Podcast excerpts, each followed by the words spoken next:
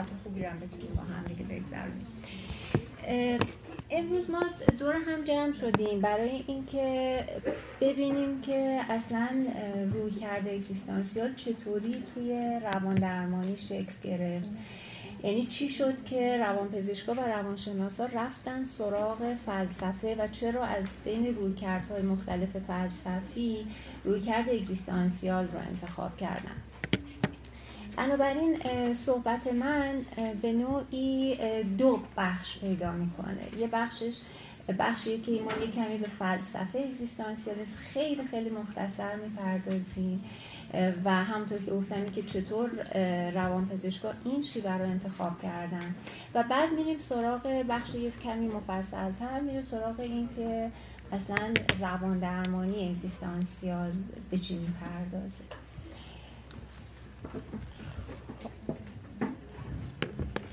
الان من با اینم می‌تونم اینو جا کنم دیگه. فکر کنم با کنم خب. ارزم به حضور شما که می‌دونم که بیشتر شما قاعدتا این شیوه رو با کتاب های دکتر اروین شناختین ولی ما یک کلمه باید برگردیم به عقبتر تا برسیم به دکتر یالوم. میشه گفتش که سرآغاز این روی کرد توی درست نیمه قرن بیستم بود زمانی که روان درمانگرا و روانکاوا که اکثرا روانکاوای فرویدی بودن یه سوال خیلی ترسناک از خودشون پرسیدن و اون که آیا واقعا اون شیوهی که ما داریم استفاده می‌کنیم و اون قالبی که ما داریم استفاده می‌کنیم داره این بیماری که جلومون نشسته رو نشون میده. یا اینه که ما به اصرار می‌خوایم بیمارمون رو تو این قالب بگنجونیم و به قول معروف از طریق اون شیوه اون رو بشناسیم. و این سوال اونقدر اساسی بود براشون که منجر به این شد که فکر کنن که ما باید بریم سراغ اون علمی که به انسان می‌پردازه و در درجه اول سراغ فلسفه رفتن و از فلسفه از شیبه های مختلف فلسفه اگزیستانسیالیسم رو انتخاب کردن. ولی چرا واقعا یعنی ما می‌خوایم توی بخش اول ببینیم چرا فلسفه اگزیستانسیالیسم. خب اصلا این کلمه خودش یک کمی بحث برانگیزه اولا توی فارسی هم ترجمه خوبی ما نمی‌تونیم ازش داشته باشیم. حالا ترجمه های براش گذاشته شده دیگه هستیگرا وجودی. ولی اون معنایی که شما می‌خواین از existence بیرون بکشین خوبه که اول ریشش رو بشناسین. مثلا کلمه existence در برابر کلمه essence ایجاد شد. essence به معنای جوهر جوهر چیزها. و در واقع از بعد از رنسانس علم و تفکر غربی رفت به سمت شناخت جوهر چیزها. یعنی مثلا این میزی که جلوی من هست جنسش چیه چگالیش چیه وزنش چیه ابعادش چیه این چه جوهر این میز. یا فرض کنید که آدمیزاد رو خب تمام تحقیقات بیوشیمیایی که اجزای مختلفش رو بشناسن و چیزای شبیه به اما زمانی که ما صحبت از existence می‌کنیم از یک کلمه دو قسمتی در واقع صحبت می‌کنیم که از ex sistere تشکیل شده که به معنای متمایز شدنه و پدیدار شدنه. یعنی با مجموعه اون اسنسی که یک موجودی می‌تونه داشته باشه یک چیز خاصی اون رو متمایز می‌کنه که همون باشندگی و هستیشه. بنابراین اون چه که می‌پردازن توی مبحث اگزیستانسیال در واقع به این ماهیت بشر می‌پردازه. و یه مثالی من بخوام برای شما بزنم.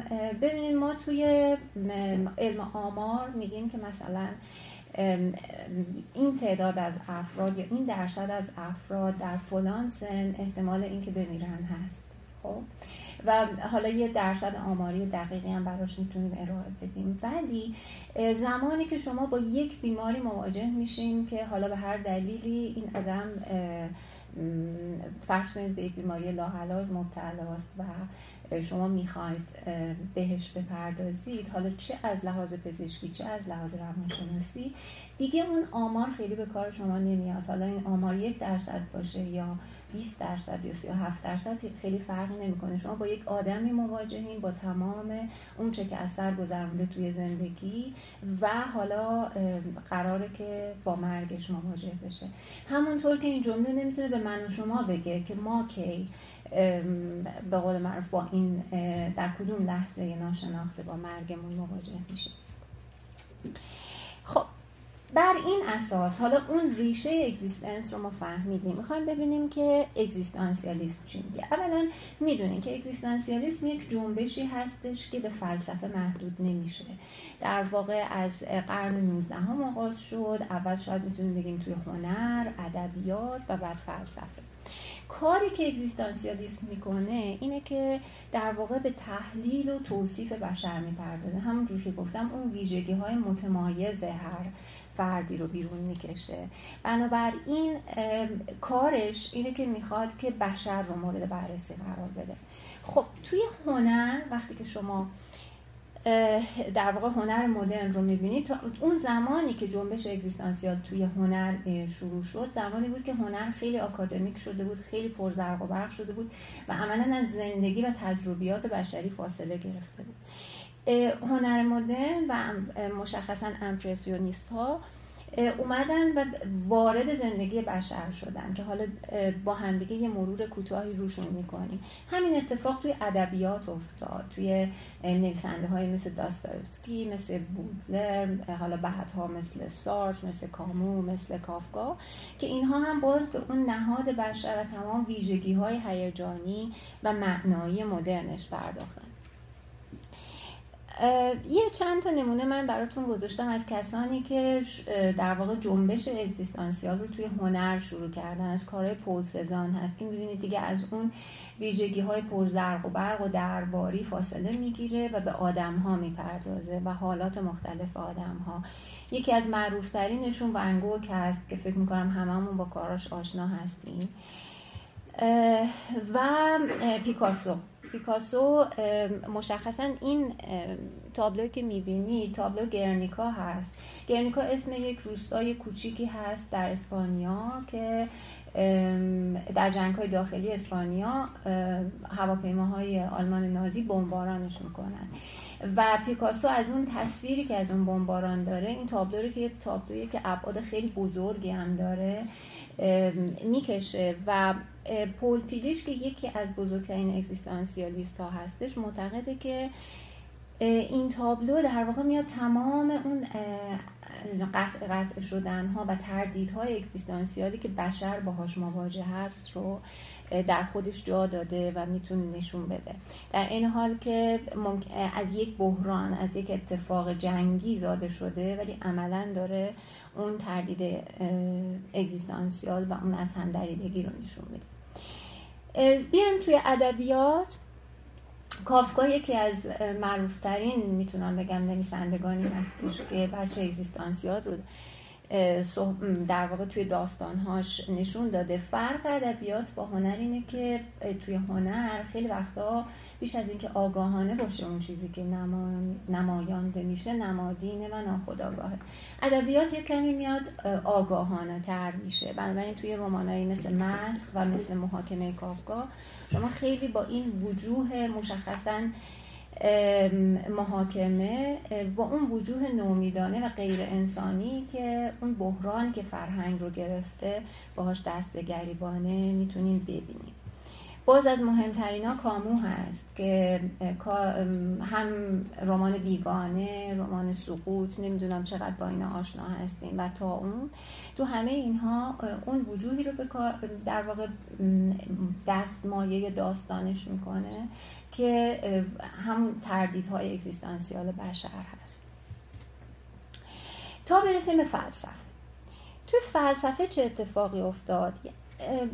ببینید دو گروه اون موقع خیلی به قول معروف کل صحنه فلسفه رو در دست داشتن. یه سری گروه ایدئالیست ها و رشنالیست ها یعنی عقلگرایان و آرمانگرایان بودن. که این گروه در واقع انسان سوژه می‌دیدن. اون جمله معروف دکارت که من فکر می‌کنم پس هستم رو شما غالبا شنیدین. یعنی اینکه انسان سوژه است موجودیه که فکر می‌کنه موجودیه که عمل می‌کنه موجودیه که تغییر ایجاد می‌کنه. در نقطه مقابلش گروهی بودن که انسان رو فقط ابژه می‌دیدن. یعنی و حتی اون رو می‌تونستن حالا در یک سیستم جمعگرایی به نوعی سرمایه داری فقط یه استفاده در واقع اقتصادی ازشون بکنن. و نمی‌خوان که خیلی آدما فکر بکنن. فقط می‌خوان که تو مسیری که اونا دوست دارن پیش برن. که این گروه آدما فقط ابژه می‌بینن. عملا اگزیستانسیالیسم اومد گفتش که ما می‌خوایم شکاف بین این سوژه و ابژه رو برداریم. آدمیزاد نه فقط سوژه است نه فقط ابژه است. هم سوژه است هم ابژه است. اگر این دوتا رو نبینیم ما با هم یعنی آدمیزاد رو کامل درک نکردیم و توی زندگیش توی هستیش ندیدیمش. پس بنابراین ما فقط قرار نیست که توی کارمون تجربه یک انسان رو مورد مطالعه قرار بدیم. هم اون آدمی که داره اون تجربه رو از سر میگذرونه رو باید مورد مطالعه قرار بدیم و هم اون در واقع انسانی که در حال انجام اون تجربه است یعنی سوژه و ابژه رو با هم دیگه ببینیم. این این قسمت ماجراست که خیلی به روانشناسی اگزیستانسیال نزدیک میشه و ما می‌فهمیم که چرا اصلا این شیوه اومده و توی روان درمانی وارد شده. ببینید شاید می‌تونم بگم که فلسفه اگزیستانسیال به نوعی با کیرکگور و بعد با نیچه آغاز شد از آدم های مهمتری که ما میشناسیمشون. ولی اولین کسی که خیلی مستدل و توی کتاب خیلی مفصل راجع به این قضیه صحبت کرد می‌تونیم بگیم هایدگر. هایدگر توی کتاب هستی و زمانش میاد میگه که ما دنیای آدم رو باید بشناسیم. این همون چیزیه که سوالیه که اون روان پزشکا همجور که گفتم توی اسلاید اول باش مواجه بودن که این آدم ما چقدر توی دنیاش می‌شناسیم؟ این آدمی که جلومون نشسته. ما فقط داریم قالبای خودمون رو بررسی می‌کنیم. باید بریم اینو تو دنیاش ببینیم. حالا باید بفهمیم مفهوم این دنیا چیه؟ تو دنبال چی باید بگردیم وقتی می‌خوایم دنیای بشر بررسی کنیم؟ هایدگر معتقد بود که شما می‌تونید توی سه بخش دنیای آدمیزاد رو تقسیم بکنید. بعدها فندورزن اومد یه شیوه چهارمی هم از آثار هایدگر بیرون کشید ولی خودش این سه مورد رو یکی اینه که اون ارتباطی که آدم یا بشر با محیطش برقرار می‌کنه و با دنیای ابژه ها برقرار می‌کنه. اصطلاحش به اصطلاح اصطلاح اونولد هست یا ورلد اراند که تمام نیازهای بیولوژیک تمام شرخه های خواب و بیداری زندگی و تولد و مرگ همه اینها رو شامل میشه. دوم اون رابطه که ما آدما با آدمای دیگه برقرار می‌کنیم که به اصطلاح میشه فضای میتولتمون یا وید ورد که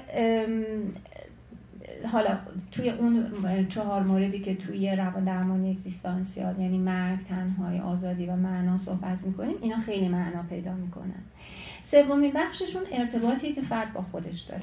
پس یکی با محیطش یکی با آدمای دیگه و یکی با خودش. چهارمی رو که فندورزن اضافه کرده در واقع اون بود معنوی هست. به این معنا که ارتباطی که با به اصطلاح spiritual world می‌گیره آدمیزاد و آگاهی از این دنیا حالا چه شما بخواین از آگاهی یک فرد دیگه آگاه بشید به عنوان درمانگر چه خود فرد بخواد از دنیای خودش آگاه بشه. لازمش این هستش که با این سه چهار تا وجه در واقع مواجه بشه. خب توی این زمان همچنان ما تو فلسفه اکزیستانسیال هستیم و درست توی نیمه دوم صده 19 یه اتفاقی که افتاده اون دوره رو معمولا به دوره ویکتوریایی می‌شناسن توی تفکر غرب. این دوره دوره بود که همه چیز خیلی متظاهرانه شده بود. از هنر و ادبیات بگیرید تا افراد بشر. به این معنا که همه چیز ظاهرا آروم میگذشت ولی به بهای یک واپسرانی بسیار عظیم. آدما فراموش می‌کردن که کودکن آدما هیچ هیچ گونه اشاره در زندگیشون به اینی که چیزی به اسم غریزه جنسی یا میل جنسی وجود داره در زندگیشون هرگز نبود. و همه چیز فراموش می‌شد و واپس رونده می‌شد. به همین دلیل هم بود که توی اون دوره نگاه فروید نگاهی شد که یه چیز متفاوتی رو عرضه می‌کرد و مسئله تازه رو مطرح می‌کرد. چه ارتباطی که با کودکی برقرار می‌کرد و چه ارتباطی که با اونچه که جامعه سرکوب کرده بود در واقع برقرار می‌کرد. زمانی بود که در واقع همه چیز از هم گسسته شده بود. انگار که آدمیزاد رو به بخش های مختلف تقسیم بکنیم. هر بخشش داره یه کار می‌کنه به نوعی.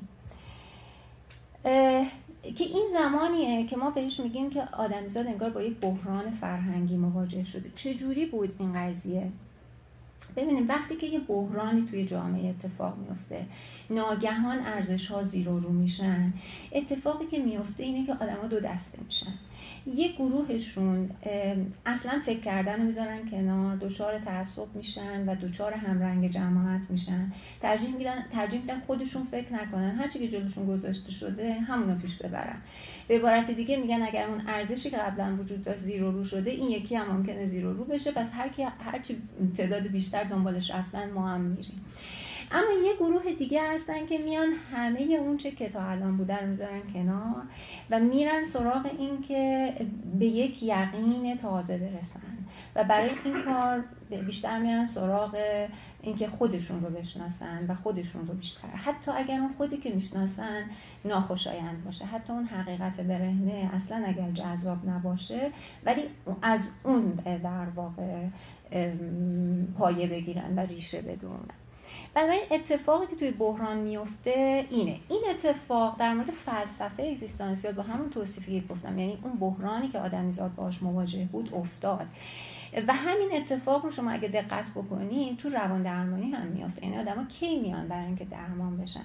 زمانی که با یه بحران مواجهن فرقی نمی‌کنه که این بحران چه ماهیتی داشته باشه. و اون زمانی که شما می‌خوایم که روان درمانی انجام بدین عملا می‌تونیم که فقط به همون مسئله بیرونی که بیمار به خاطرش مراجعه کرده بپردازیم. می‌تونیم هم وقتی می‌خوایم کار روان درمانی و کار دپ سایکولوژی یا به اصطلاح روانشناسی عمیق انجام بدین به عمق برین و اون لایه ها رو کنار بزنین و اون حقیقت رو بیرون بکشین. پس بنابراین این بچه مشترکشون هستش. خب اما اینکه روانشناسی اگزیستانسیال از این فلسفه چطور بیرون اومد؟ ببینید واقعیت این هستش که این دوتا با هم یکی نیستن. خیلی از آدما فکر می‌کنن که خب مثلا ما اگر سارت بخونیم اگر نمی‌دونم کامو بخونیم اینا یعنی با نگاه با روان درمانی اگزیستانسیال آشنا شدیم اینجوری نیست. در واقع روان درمانی اگزیستانسیال یه سری اصطلاح ها رو وام می‌گیره از فلسفه اگزیستانسیال به خاطر اینکه می‌بینه داره با اون زبانی حرف می‌زنه فلسفه که اون بهش احتیاج داره. خب پس بنابراین این دوتا رو با هم یکی نمی‌دونه بعد چه اتفاقی افتاد؟ درست تو نیمه قرن بیستم یه تعدادی روانپزشک که اکثرا روانپزشکا و روانشناسای فرویدی بودن چون اون زمان شیوه دیگه جز روانکاوی عملا تو روان درمانی مطرح نبود و داشتن به اون شیوه کار می‌کردن هر کدوم در گوشه های مختلف اروپا بدون اینکه اصلا از همدیگه از کار همدیگه اطلاع داشته باشن این شیوه رو شروع کردن پای گذاری کردن و باز بدون اینکه بدونن دیگری داره چیکار می‌کنه رفتن سراغ فلسفه اگزیستانسیال. و همین یه بخشی از اون اصالت رو نشون میده. یعنی اینکه آدما آدمایی که خبره این کارن عملا رفتن به یک نقطه رسیدن. از چند جای مختلف رفتن و به یک نقطه رسیدن. و همونجور که گفتم اکثرا فرویدی بودن. حالا اشراس تو آلمان مینکوفسکی توی فرانسه و بینسوانگر رو باز توی سوئیس. اینا هر کدوم کار خودشون رو شروع کردن همشون متناشون به زبان خودشون بود و در نتیجه در دسترس همزبانای خودشون بیشتر قرار گرفته بود. و حالا یکی از بزرگتریناشون بیزبنگر هست که یه ذره بیشتر بهش می‌پردازیم. بیزبنگر یه جمله داره میگه که ما نمی‌خوایم وقتی که بیماری رو می‌بینیم بیایم ببینیم که این چقدر با شیوه فلان روانپزشک و روی کرده فلان روانپزشک تو قالب اون میگنجه یا نمیگنجه. بلکه ما می‌خوایم ببینیم که این آدم چقدر از خودش فاصله گرفته چقدر از موقعیت انسانی خودش فاصله گرفته. برای این کار باید دنیاشو بشناسیم. خب؟ یعنی خیلی خواستر میشه. یعنی اینجاست که اون کلمه existence با ریشش معنی پیدا می‌کنه. پس بنابراین مختلف شدن موقعیت انسانی اون آدم هست که درمان اگزیستانسیال رو میطلبه. بینسوانگر یکی از اولا از یک خانواده اومده بود که نسلا در نسل روانپزشک بودن. فکر می‌کنم سومی یا چهارمی روانپزشک از پدر بزرگ و پدر امو خلاصه بعد ایشون. و از حلقه نزدیکان فروید بود و تقریبا تنها کسی بود که بعد از اینکه راهش رو از فروید جدا کرد دوستیش رو با فروید حفظ کرد. در صورتی که همه وقتی که جدا شدن عملا ارتباطشون هم قطع شد و این توی نامه هایی که بین فروید و وینسبنگر رد و بدل شده خیلی خودشون نشون میده. که حالا یک نگاه میگه که شاید به این دلیل که اینا داشتن تو دو تا دنیای مثل فیل و فیل دریایی بودن که هیچ بچه مشترکی نداشتن توی دو تا هیته متفاوت کار می‌کردن و چه کاری به کار هم نداشتن که بخوان با هم بجنگن. ولی یه نگاه دیگه هم شاید شیوه یه کمی در واقع انعطاف پذیر و سیاستمندانه بینسوانگر بوده که تونسته این رابطه را حفظ بکنه. از آدمای دیگه که شما می‌شناسین قاعدتا رولومی هست و اروین یالو. رولومی رو پدر روان درمانی اگزیستانسیال آمریکا می‌دونن. چرا؟ به این دلیل که این آدمی بود که اونچه که ما از کارهای بیزفنگر از باس بالی پینتکوفسکی می‌دونیم رو با یک تیمی که جمع آوری کرد به انگلیسی ترجمه کرد. یعنی در واقع به دنیای انگلیسی زبان معرفیش کرد. و بعد اون وقت از اونجایی که به هر حال زبان بین‌المللی انگلیسی هست به دنیا در واقع معرفی کرد. پس بنابراین اگر که این کار رو رولومی نمی کرد عملا اون نگاه شاید تو همون نگاه محدود زبانهای اروپایی باقی میموند. و بعد از اون اروین یالوم که درسنامه روان درمانی اگزیستانسیال رو نوشت که می‌دونین خودش تحت تاثیر رولومی بود و اصلا کتاب هستی یا اگزیستنس رولومی رو که خوند توی همون دوره رزیدنتی روان پزشکی علاقمند شد به هیته اگزیستانسیال و به این رسید که آهان اینه اون چیزی که من می‌خوام و روانکاوی فرویدی به قول ارزاش نمی‌کرد. و بعد از اون هم دوستان نزدیکی شدن و استادش بود و جالبه که وقتی که کتاب درسنامه اکزیستانسیال رو هدیه میده به می می با فروتنی تمام توش می نویسه که تو کسی هستی که من از تو روان درمانی اکزیستانسیال رو یاد گرفتم. بنابراین این مسیری که چطور از به قول معروف مطب روانپزشک در نیمه قرن بیستم شروع شد رفت به فلسفه و هایدگر و دوباره اومد به مطب روانپزشکا به این شکل بود. حالا ببینیم که اصلا این روان درمان چی میگه. ما می‌خوایم توی یه جمله تعریفش بکنیم در واقع روان درمان اگزیستانسیال از رویکردهای داینامیک هست یا رویکردهای به اصطلاح پویا هست. که به دلواپسی های قایی بشر می‌پردازه. این جمله خودش کلی تعریف اضافه داره. ولی فعلا اینو نگه داریم تا بریم توش. ببینیم اصلا این دلواپسی های قایی چی هم دلواپسی هایی که در هستی آدمیزاد ریشه دارن چیا هست یه نکته خیلی مهمی که باید هممون بدونیم وقتی می‌خوایم با این نگاه آشنا بشیم اینه که شما وقتی که به روی کرده اگزیستانسیال نگاه می‌کنید با یک مکتب جدا مواجه نیستین.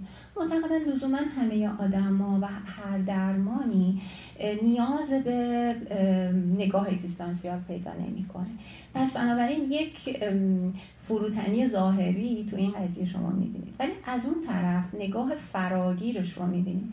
یعنی میگه درسته که این خودش بر خودش یک مکتب جدا نیست. ولی اگر شما آگاهی اگزیستانسیالتون رو بالا ببرید و به بیمارتون هم کمک کنید که این آگاهی رو بالا ببره عملا هر روی کردی که داشته باشین ارتباط بهتری می‌تونین با بیمارتون برقرار بکنین و در نتیجه کمک بیشتری. یعنی به عبارتی میگه اونقدر فراگیره که تمام روی کردا می‌تونن تو دلش جا بگیرن.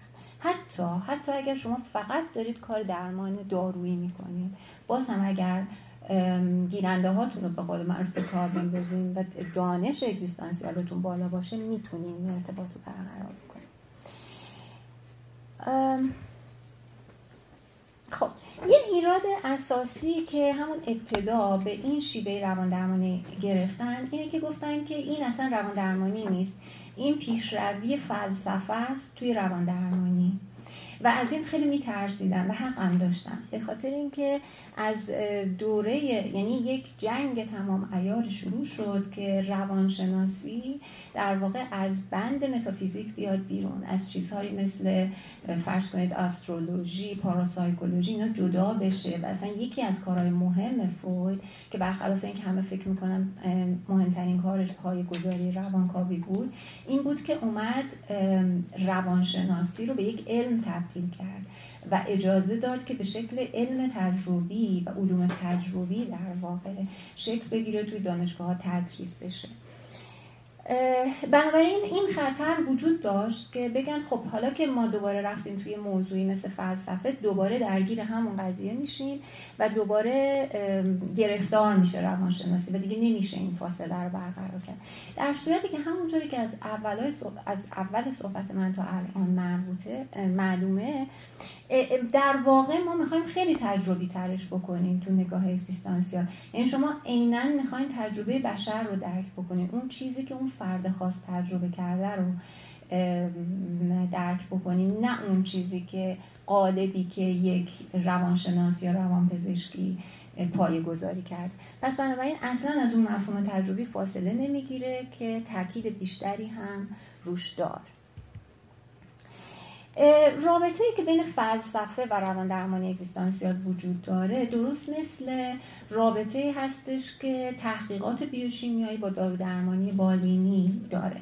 همونجور که مثلا وقتی که من توی مطبم نشستم و دارم دارو تجویز می‌کنم خیلی کاری ندارم که چند تحقیق بیوشیمیایی یا با چه شکلی منجر به شکلگیری این دارو شده. ولی زمانی که می‌خوام یه چیزی رو اثبات بکنم و به یه نقطه برسم یا یک سوالی تو ذهنم میاد مجبورم که برگردم به اون تحقیقات که چی شد که این دارو اینجوری سنتز شد. توی فلسفه و روان درمان اگزیستانسیال هم همینطوره. اونجایی که ما به یک مسئله می‌خوریم اونجایی که می‌خوایم یک اصطلاحی رو به کار ببریم که دیگران هم بفهمن میایم از اصطلاحات فلسفه اگزیستانسیال وام می‌گیریم. و یه نکته بسیار بسیار مهم که یه کمی این اسم روان درمانی اگزیستانسیال معمولا غلط اندازه و آدم ها رو میترسونه و فکر می‌کنه که قرار این راجبه یه چیزی حرف بزنه که ما سر در نمیاریم ازش خیلی سنگینه.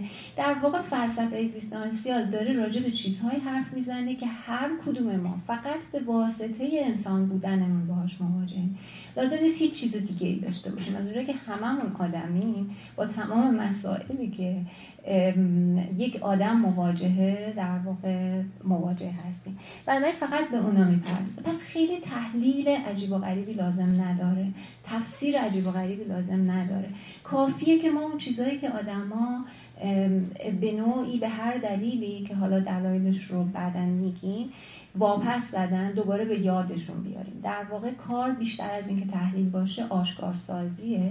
و بعد از اون آشکارسازی در واقع یاد بدیم به فرد که اون سرکوب و واپسرانی رو کنار بگذاره و با اون حقیقت مواجه بشه. چرا؟ چون وقتی با اون حقیقت مواجه بشه خیلی اصیلتر می‌تونه زندگی بکنه و زندگی محدودش استفاده بیشتری می‌تونه بکنه. خب همونطور که عرض کردم خدمتتون گفتیم که این روان درمانی شیبه داینامیکه. شما می‌دونید شیبه های داینامیک روانشناسی های هستن که قائلن به یک تعارض در درون بشر. حالا این تعارض توی هر رویکردی در برابر دو تا چیز قرار می‌گیره. مثلا فرض کنید تو رویکرد فرویدی قرار می‌گیره با اون یعنی اون نیاز به کام‌برآوری فوری قرار می‌گیره در برابر انتظارهایی که محیط و محیط درونی شده یعنی superego از آدم ها دارن اما توی نگاه اگزیستانسیال که اون هم داینامیکه تعارض در واقع بین اینه که فرد آگاه میشه از یه سری دلواپسی های قایی از یه سری مسلمات هستی به اصطلاح. و به واسطه اون آگاهیش دچار استراب میشه. تعارض بین ایناست. یعنی بین اینی که مثلا ما قراره بمیریم و دلمون نمی‌خواد بمیریم. هیچ کس دوست نداره بمیره. خب؟ و این دلواپسی ها رو توی چهار بخش تقسیم می‌کنن که گفتم مال همه ما آدم هست فرقی نمی‌کنه کجا باشیم. فقط کافی آدم باشیم اولیش مرگه دومی آزادیه که به دنبالش مسئولیت هم مطرح میشه. سومی تنهاییه و چهارم بحران معنا یا همون پوچی هست. که البته از یک نگاه میگن پوچی شاید مهمترینه و اساسی ترین پرسش فلسفی هستش. هر کدوم این حقایق وقتی که فرد باهاش مواجه میشه اون موقعی هستش که ما به اصطلاح میگیم با یک تجربه مرزی یا باندر اکسپریانس مواجه میشه. این تجربه خیلی چیز عجیبی نیست. همه ما می‌تونیم باش مواجه بشیم. وقتی که می‌خوایم یه تصمیم غیر قابل برگشت بگیریم مثلا رشته تحصیلیمون رو انتخاب کنیم ازدواج کنیم طلاق بگیریم نمی‌دونم. فارغ تحصیل بشیم از یه مقطعی به یه مقطع دیگه بریم. و یا اینکه با یک مسئله ای که به نوعی با مرگ ما مرتبط مواجه بشیم. مثلا تصادفی می‌کنیم ولی زنده میمونیم یا فرض بکنیم که به یک بیماری به ما خبر میدن که به یک بیماری مهمی مبتلا هستیم مواجهه باهاش. همه اینها اون موقعیت های مرزی هست که کم و بیش همه ما تو هر شیوهی که کار بکنیم به عنوان روانشناس یا روانپزشک عملا با آدم هایی که توی این شرایط قرار می‌گیرن باشون مواجه میشیم. پس بنابراین اون لحظه هست که انگار فرد ناگهان احساس می‌کنه که انگار رسیده به یه دره. انگار دره جلوش جلوی پاش به قول مرد باز شده که اون ورش رو نمی‌بینه. اینجا اونجاییه که ما در واقع با اون دلواپسی های قایی مواجهیم خب پس بنابراین اون زنجیره فروید عملا با یک سائق آغاز می شد که اون سائق منجر به استراب می شد و استراب سازوکار دفاعی می آورد حالا وارد این نمیشیم برای اینکه بحث بحث طولانیه. ولی تو نگاه اگزیستانسیال به جای سائق اون آگاهی و ترس حاصل از اون دلواپسی قایی هست که به وجود میاد. استراب میاره و پشتش سازوکار دفاعی میاره. سازوکارهای دفاعیش خیلی مشابه, مشابه هست با اونچه که ما توی نگاه های دیگه و تو نگاه های داینامیکی دیگه دیدیم ولی یکی دو تا دفاع مشخص خودش رو هم داره. باز یه تفاوت دیگه تفاوت کلمه عمیق هست. شما می‌دونید توی نگاه روانکاوی عمیق به معنای اولیه است. به معنای اولین در واقع تجربیات فرده و به همین دلیل به کودکی خیلی اهمیت داده میشه. ولی توی این نگاه اولین مهمترین و عمیق به معنای اولین نیست. کافیه که ما همین اتفاقات روزمره رو کنار بزنیم و یه جایی برسیم به اون جایی که ما مثلا قراره بمیریم یا ما چقدر تنهایی یا چیزایی شبیه بریم پس بنابراین درسته که ما به گذشته برمیگردیم توی روان درمانی اگزیستانسیال ولی فقط به این دلیل که ببینیم گذشته چه تأثیری روی حال ما گذاشته و چه تأثیری روی آینده ما می‌گذاره. و مهمترین زمان در واقع زمان حاله که آینده رو می‌سازه. خب اگه بخوام به این چهار یه مختصر بپردازیم واضح ترینش برای همه ما شاید مرگه. از همه توضیحش راحت تره همه ما می‌دونیم که امروز هستیم ولی نمی‌دونیم تا کی هستیم و یه روزی یه لحظه نامشخصی میمیریم. و فراری هم خیلی ازش نمی‌تونیم بکنیم راستش. تعارض اگزیستانسیال اینجا دقیقا همون تنشیه که یه جای آگاهی از این اجتناب ناپذیری مرگ در برابر اون میل به ادامه زندگی قرار می‌گیره. خب؟ برای اینکه ما بخوایم به این مبحث مرگ بپردازیم با چند تا فرض اساسی مواجهیم. اول اینکه زندگی و مرگ از همدیگه جدا نیستن. این نیست که تا یه جای زندگی بعد مرگ آغاز میشه. عملا تو هر لحظه ما یه لحظه میمیره یه لحظه زاده میشه. یعنی به عبارت دیگه این دوتا در هم پیچیده است. و این چیزی نیستش که بشر از قرن 19 و 20 بهش رسیده باشه. از اولین نوشته از اسطوره گیلگمش که شما می‌خونین این هست تا برسیم به امروز. پس بنابراین همه ما از اون محو و نابودی در حراس هستیم. ولی به رغم اون حراس باید زندگی کنیم. یعنی به عبارت دیگه من نمی‌دونم که مثلا از اینجا فرض کنید به تهرون زنده می‌رسم یا نه. ولی عملا برنامه هفته دیگه چیدم. همه ما همینیم دیگه. یعنی هیچ کدوم ما نمی‌دونیم که آینده چی میشه و تا کی هستیم. ولی به رغم اون داریم زندگی می‌کنیم و به رغم اون داریم برنامه ریزی می‌کنیم. تجربه نشون داده که افرادی که به هر دلیلی به نوعی مواجه میشن با مرگ خودشون و به اصطلاح جون سالم به در می‌برن.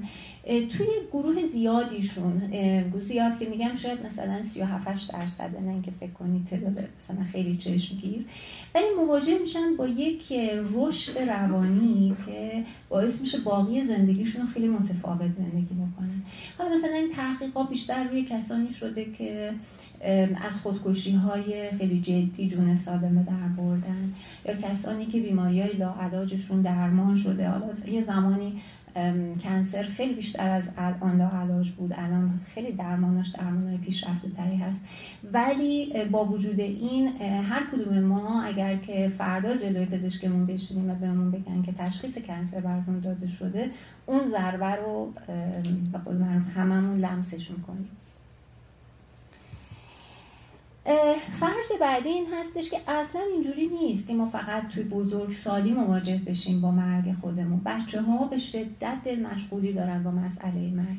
و جالبه که پدر مادرها برخوردشون با مسئله مرگ در ارتباط با بچه ها درست همون برخوردی هست که با سکس دارن. یعنی پنهان می‌کنن مثلشون تا می‌تونن راجبش صحبت نمی‌کنن تا می‌تونن یه قصه های عجب و غریب راجبش سرهم می‌کنن که فقط دهن بچه رو ببندن. ولی بچه ها واقعیت این هستش که به شدت دل مشغولی دارن. اینا تحقیقات خیلی زیادی شده روش. از روی نقاشی های بچه ها از روی قصه هایی که میگن از روی حرفایی که یهو به قول من از دهنشون در میره و معمولا اینطوره که هر پدر و مادری وقتی که بچه مثلا یهو ازش می‌پرسه که حالا تو هم میمیری تو هم قراره بمیری جا می‌خوره و فوری سعی می‌کنه که موضوع رو یه جوری بپیچونه که حالا بچه ناراحت نشه و در واقع اینه که از ترس خودش فرار می‌کنه دیگه خیلی وقتا.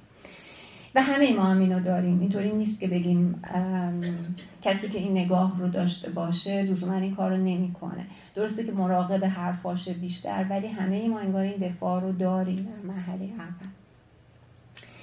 و فرض بعدی این هستش که به هر حال ما با این ترس مواجه میشیم و یه دفاعهایی در برابرش ایجاد می‌کنیم. این دفاع ها هم اکثرا مبتنی هستن در انکار مرگ. انگار که انگار ما اگر مرگ رو انکار نکنیم نمی‌تونیم زندگی کنیم. انگار یه بچهش اینجوریه.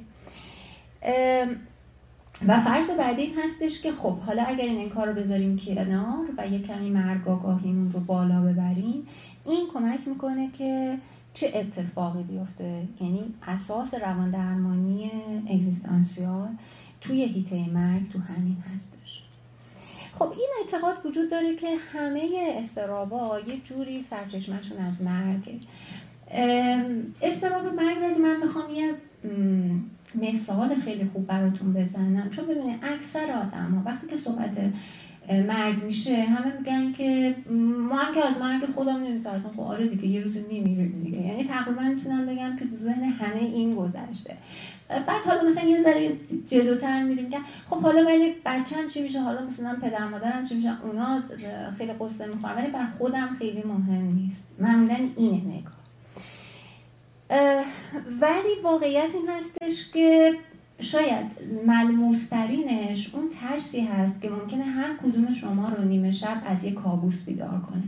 اگر که هر کدوم شما این تجربه رو داشته باشین با من موافقن که کابوس ها معمولا یک خطر جانی دارن برای فرد حالا یا برای خود فرد یعنی داستان کابوسشون یا برای عزیزانشون. یعنی در معرض یک خطری که معمولا منجر به نابودی میشه قرار می‌گیرن و فرد رو ناگهانی از خواب میپرنن اون استرابی که شما زمان بیدار شدن از کابوس تجربه می‌کنین شاید شکل خیلی آشکار و برهنه استراب مرگ. که شاید آدما همینطوری توی روزمره باهاش کمتر مواجه میشن. شیوه های مختلفی آدما پیدا کردن برای اینکه یه جوری مواجه بشن با این قضیه و انگار که با اون میل به جاودانگیشون به یه صلحی برسن. راه ها یکیش بدوی ترین شکلش همون شیوه بیولوژیکش هست یا شیوه زیست شناختیش که به حال آدم شروع می‌کنن به تولید مثل کردن. به این امید که مثلا 150 سال دیگه یه جنی از اونها یه جایی از دنیا زنده مونده باشه.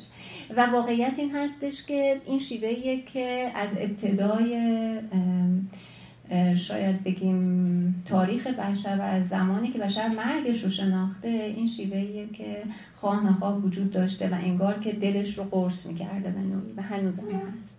دومی شیوه شیوه تئولوژیک هست یا شیوه یزدان شناسانه هست. به این معنا که آدم ها اعتقاد پیدا می‌کنن به اینه که با مرگ ما تموم نمیشیم بلکه زندگی ما توی سطح متمایزتری ادامه پیدا می‌کنه. شیوه سوم شیوه خلاقه.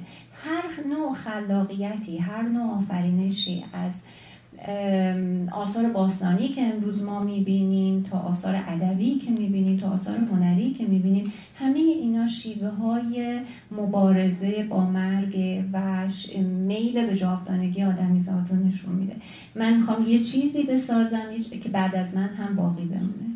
حتی شیوه درمانگری ما هم یه جوری می‌تونیم بگیم که از همین نگاهه. یعنی ما می‌خوام یک اثری بذاریم از خودمون باقی بگذاریم هم توی بیمارانمون هم توی بچه های بیمارانمون هم توی تمام کسانی که با بیمارانمون ارتباط می‌گیرن. یعنی در واقع فقط اون جمعیت رو بزرگتر می‌کنیم. یه جایی فقط بچه ها و نوه های خودمونن یه جایی با اون کسایی که تحت تاثیر قرار می‌گیرن تحت تاثیر موج ما قرار می‌گیرن در واقع افراد بیشتری هستن. و شیوه چهارم هم اون نگاهی هستش که آدما به مضمون طبیعت جاودان دارن. یعنی ما میمیریم ولی به طبیعت میپیوندیم و این طبیعت در جریان او زنده است و به قول معروف وارد چرخه طبیعت میشیم. همون داستانی که همگی باهاش آشنا هستیم. خب اون دو تا دفاع هم در مورد مرگ بگیم و از مرگ دیگه رد بشیم.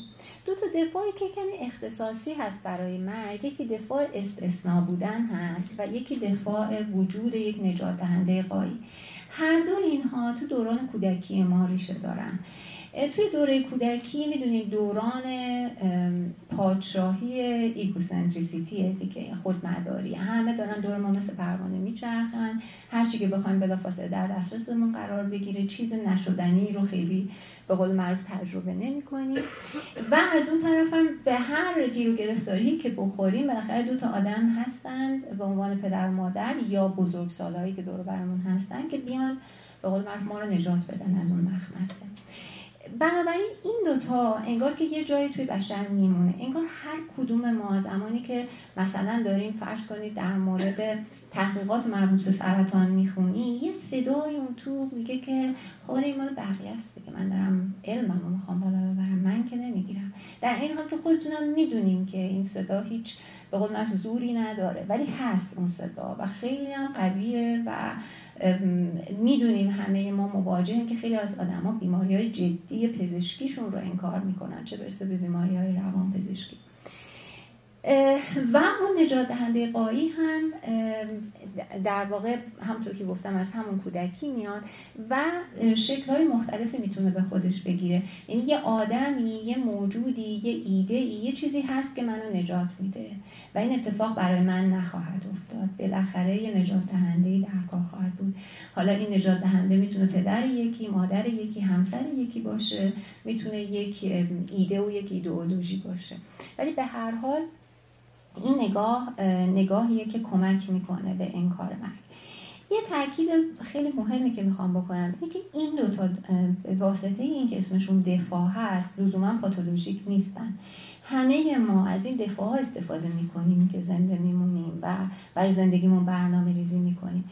اما زمانی که هر کدوم اینها به هر دلیلی زیادی افراطی بشن اونجا هم که مسئله درست می‌کنن و پاتولوژیک میشن. به عبارت دیگه هر دو این دفاع می‌تونن هنجار باشن می‌تونن به هنجار، نابهنجار باشن.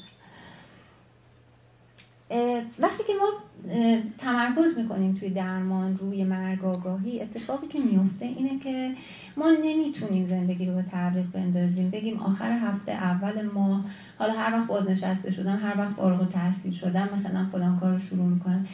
وقتی که شما اون حضور مرگ رو در کنارتون حس بکنی اون وقت ارزش لحظه به لحظه زندگی بالا میره و درنش از زندگی بیشتر می‌تونین استفاده بکنین. به عبارت دیگه ما همش وقت داریم برای تغییری که می‌خوایم ایجاد کنیم ولی فقط تا لحظه ای که زنده هستیم. و به طور معمول ما راستش هممون به اون چیزی که ما رو متوجه این موقعیت ها می‌کنه بی توجهیم و وظیفه درمانگر اگزیستانسیال اینه که این توجه رو برگردونه و اون انکار رو در کنار بگذاره. به عبارت دیگه مثلا شما همچنان آدمایی رو می‌شناسین که مثلا از روزهای تولدشون بعدشون میان. مثلا میگن اصلا با من حرف نزنین روز به من کسی زنگ نزنه بهشون نمی‌دونم تولدشون تبریک میگن ناراحت میشن. اینا دقیقا همون کسانی هستن که دارن انکار می‌کنن دیگه دارن اون عبور زندگی رو در واقع انکار می‌کنن. بنابراین ما باید بشناسونیم به آدما که اینا دشمن نیستن. اینا متحد ما و دارن بهمون نشون میدن که زندگی داره میگذره. نمیسته تا ما تصمیم بگیریم کاری بکنیم. ما این که باید با دنبالش بدویم بمونیم. و یادآورهایی که در این قضیه وجود داره از دست دادن عزیزان سوگی که بعد از از دست دادن اتفاق میفته مسائلی مثل طلاق فارغ و تحصیلی بحران های نوجوانی نوجوان ها به شدت بحران های اگزیستانسیال پیدا می‌کنن در صورتی که ما فکر می‌کنیم که هنوز به این چیزا وارد نشدن و هنوز بچن. و همونطور که گفتم سالگردها تولدها ریونیون ها که خیلی مد شده الان با دوره دانشگاه با دوره دبیرستان با دوره دبستان آدما جمع میشن. همه اینها اون چیزی که تو ذهنشون میگذره اه فلانی چقدر عوض شده اه منم حتما انقدر عوض شدم نمی‌دونم و چیزای شبیه به این به قول معروف خیلی زیاد هستش.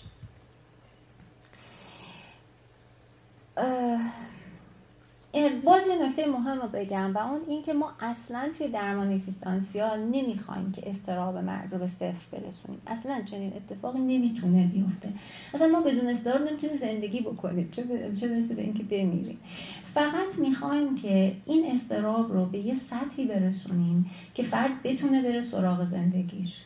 خب و بتونه به زندگیش بپردازه و تغییر ایجاد بکنه که این زندگی و باقی مونده زندگی براش خوشایندتر باشه. بنابراین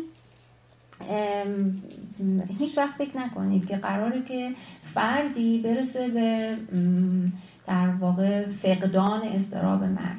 نمی‌دونم زندگی خود یادم رو خوندین یا نه ولی اشاره که خودش می‌کنه به بعد از اینکه این همه سال روی این قضايا کار کرده با کلی بیمار زمانی که خودش مواجه میشه با مرگ خواهرش با مرگ پدر و مادرش با مرگ دوستان صمیمیش خودش نمی‌تونه خیلی وقتا واکنش خودش رو پیش بینی بکنه و این طبیعیه. قرار نیست اتفاق دیگه ای بیفته اما برسیم به اون دقیقه دوم یا دلواپسی دوم یعنی آزادی. آزادی یه ذره با اون توصیفی که ما ازش می‌شناسیم و همه آدم دنبالشن تو اینجا فرق می‌کنه. اینجا به این معناست که فرد به طور کامل مسئول همه دنیا الگوهای زندگی انتخابها و اعمال خودشه. یعنی در واقع خودش کتاب زندگیش رو نوشته و معلفش خودش هست. خب این آزادی عملا راستش رو بخواین خیلی ترسناکه. با همون در واقع مواجه شدن با مسئله بیپایگی و گراندلسنسه به عبارت دیگه کسی دیگه ای نبوده که همیشه ما عادت داریم دیگران رو محکوم بکنیم. مثلا پدرمون اینجوری مادرمون اونجوری مملکتمون اینجوری جامعهمون اینجوری. ولی واقعیت اینه که خود ما خیلی تعیین کننده ایم توی زندگیمون. درسته که تعیین نمی کنیم پدر و مادرمون کی باشه چه اتفاقایی برای ما بیفته کجا به دنیا بیایم ولی این که با هر کدوم اینها چجوری مواجه بشیم رو خودمون تعیین می‌کنیم. حداقل از یه سنی به بعد خودمون تعیین می‌کنیم. پس بنابراین این که مسئولیت همه اونچه که سرمون اومده با خودمونه خیلی چیز ترسناکیه. و آدما معمولا این رو به راحتی نمیپذیرن. تا دلتون بخواد شما مواجه میشید با فرافکنی و مواجه میشید با انکار. و اینی که مثلا خب من چیکار کنم؟ فلانی اینجوریه یا فلانی این بلا رو سر من آورد یا حالا هر چیزی که شبیه این قضیه هستش خب مشخصا این مسئولیتی که به عهده ما گذاشته میشه ارتباط خیلی نزدیکی هم با آزادی داره. و سارت معتقده که ما نه تنها در برابر کارهایی که می‌کنیم مسئولیم بلکه در برابر همه کارهایی که نمی‌کنیم هم مسئولیم. یه جمله معروف داره که میگه که شما ممکنه ندونین که تو فلان گوشه دنیا سر فلان بچه‌ای که مثلا دچار قحطیه داره چه بلایی میاد. ولی شما در برابرش مسئولین چون شما نمی‌دونین که این اتفاق داره میفته خب؟ یعنی اینکه واقعا هر اونچه که سراغش میریم و نمیریم و هر اونچه که توی زندگی در جریانه به نوعی ما رو به خودش فرا می‌خونه و این مسئله مسئولیت و آزادی رو مطرح می‌کنه. خب شما توی تجربه روزمره بعیده که بتونین با یک استراب آشکار بیپایگی یا همین استراب ناشی از مسئولیت و آزادی مواجه بشین برخلاف مرگ. مرگ بالاخره یه چیزایی یکی دور برمون میمیره نمی‌دونم.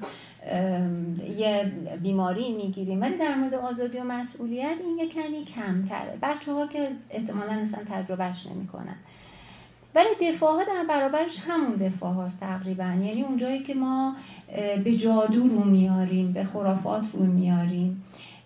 به این که یه آدم دیگه برامون تصمیم بگیره. حتی اگر که مثلا یک فرض پدر مستبد یا یک همسر مستبد برامون تصمیم بگیره انگار یه جایی ته دل ما بهتر از اینه که خودمون زندگیمون رو دست بگیریم و پیش ببریمش پس بنابراین اون جمله معروف فروم اریش فروم در گریز از آزادی همینه که میگه حتی حضور یک مستبد خودکامه هم برای فرد گاهی بهتره تا زمانی که هیچ پیشوا و فرماندهی نداشته باشه. ولی واقعیت اینه که هرچی از این آزادی دور میشیم هرچی مسئولیت رو به عهده دیگران میندازیم ظاهرا داریم آسونتر زندگی می‌کنیم. ولی در واقع داریم حالا به اصطلاح هایدگر غیر اصیل زندگی می‌کنیم یا به اصطلاح سارت بی ایمان زندگی می‌کنیم. و میگه در واقع کار من سارت میگه اینه که آدما رو از این بی ایمانی نجات بدم. و پذیرش مسئولیت رو براشون به هر مقام بیارم. پس کار روان درمانگر هم همینه. در واقع روند مسئولیت پذیری رو تسهیل می‌کنه. دفاع هایی که در این باره وجود داره خب خیلی وقت از نگاه اگزیستانسیال OCD یا وسواس جور دیگه ای دیده میشه. وسواس همیشه با اون نگاهی که شاید تو شیبه های دیگه شما می‌بینید نیست. خود کامپالسیویتی یعنی شما مجبورید یه کاری رو بکنید و نمی‌تونید ازش رها بشید. یعنی این انگار یک نیروی بیرونی شما رو مجبور می‌کنه به اینی که یک رفتاری رو تکرار بکنیم. و یا مسئولیت رو به دوش دیگران بندازیم یا کاملا مسئولیت رو انکار بکنیم. همون قربانی بیگناه یعنی احساس قربانی بودن ما خیلی توی بیمارانمون می‌بینیم. و روند تغییرش به سمت مسئولیت معمولا روند بسیار دشواریه چون اونجوری آسونتر زندگی می‌کنن. واقعیتش نکه آدم. اما تنهایی. تنهایی سه بود داره که ما فقط به یه بودش توی نگاه اگزیستانسیال می‌پردازیم. یه تنهایی بین فردی داریم ما. یه تنهایی درون فردی داریم و یک تنهایی اگزیستانسیال داریم.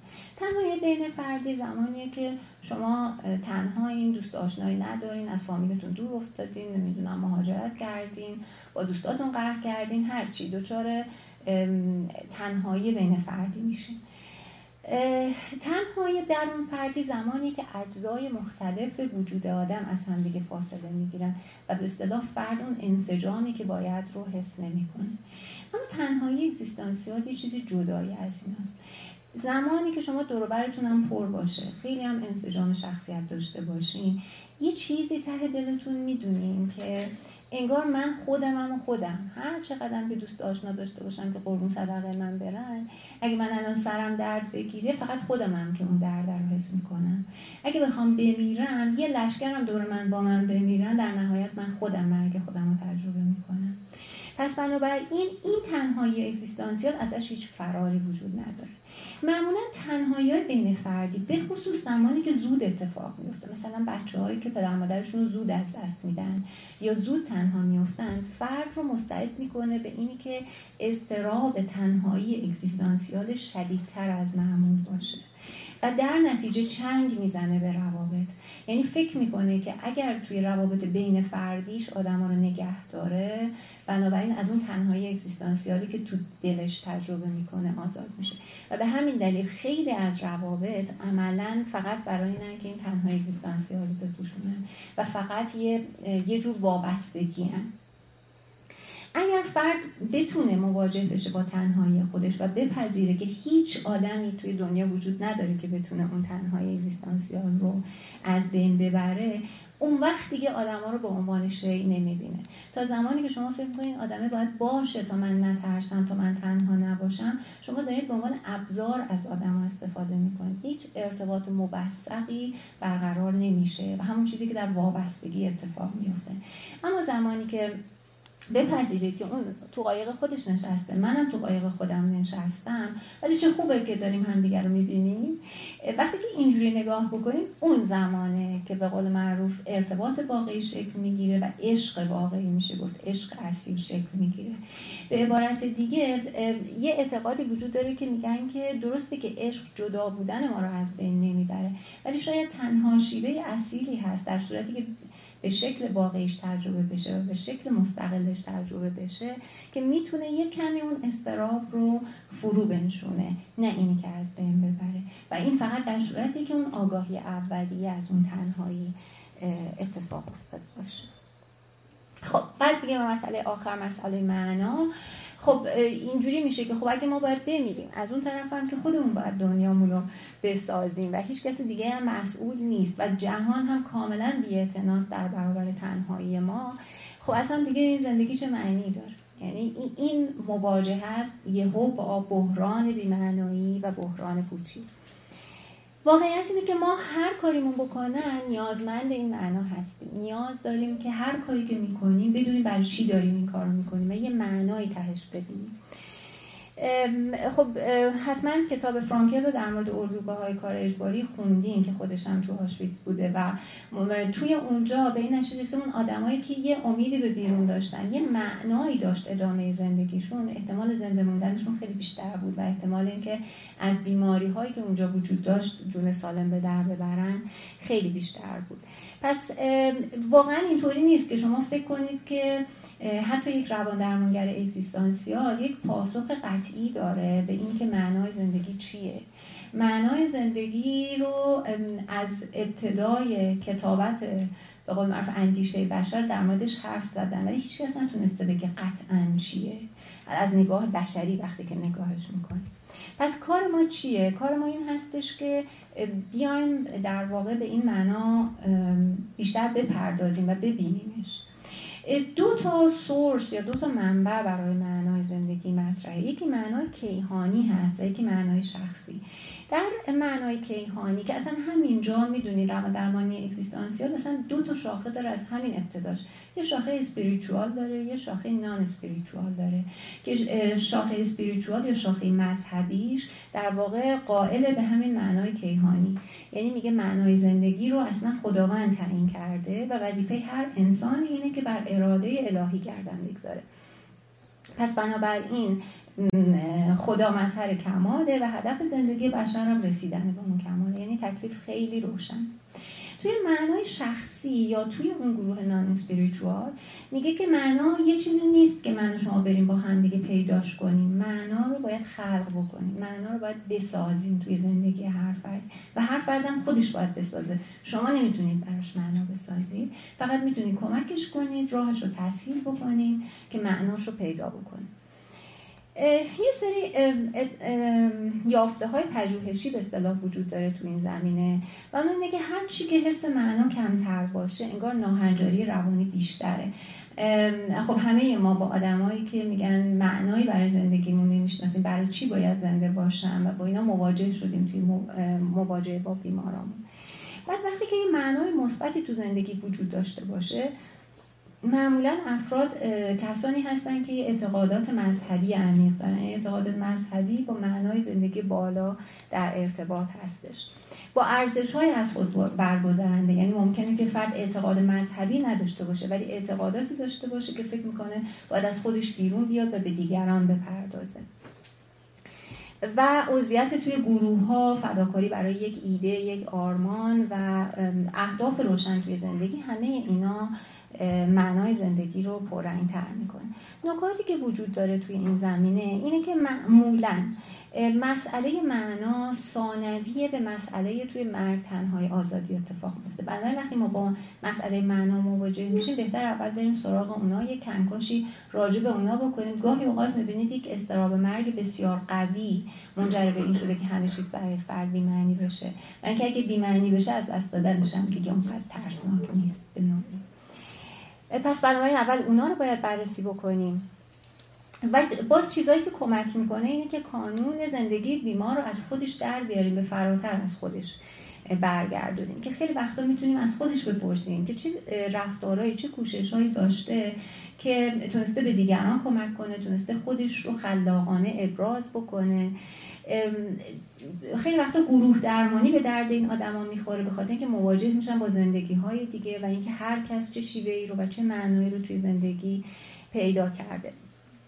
بنابراین و یا سوالاتی شبیه به این که در واقع ما میایم موانع رو برمیداریم دیگه. ببینیم چی شده که این معنایی پیدا نمی‌کنه برای زندگیش.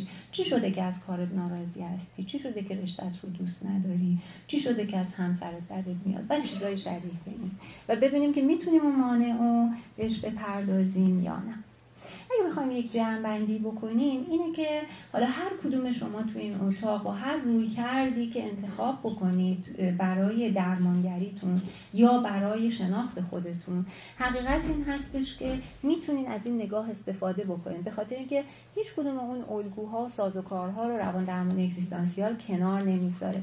فقط میگه اگر که حواستون باشه که اون واقعیت اصلی اون آدمیه که جلوتون نشسته داره زندگی می‌کنه و این تجربه رو از سر گذرونده در اون صورت قاعدتا می‌تونید ارتباط بهتری برقرار بکنید و می‌تونید وارد زندگی اون فرد بشید. همون چیزی که اون اول گفت این کسی که جلوی من نشسته آیا من دارم واقعا زندگیش رو به اصطلاح سعی می‌کنم که تجربه بکنم و ببینم چه در زندگی اون گذشته یا حواسم به خودمه و چارچوبای روی کردی که دارم انجام میدم. من صحبتم تموم شد. ممنون از حوصلتون و توجهتون. در خدمتتون هستم.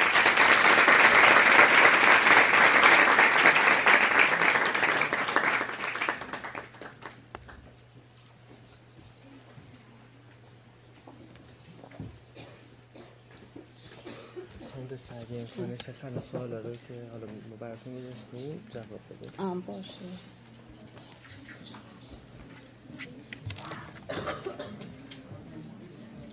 یکی باید اینا رو بخونه. می‌تونی بخونیم؟ بله من. باش دوستان الان پرسش پاسخ داریم. دوستانی که سوال دارن می‌تونن بچه های ما هستن؟ انتظامات سوالاشون رو بدن بنویسن و ما اینجا خدمت خانم دکتر میم جواب میدن. اینو نمی‌تونم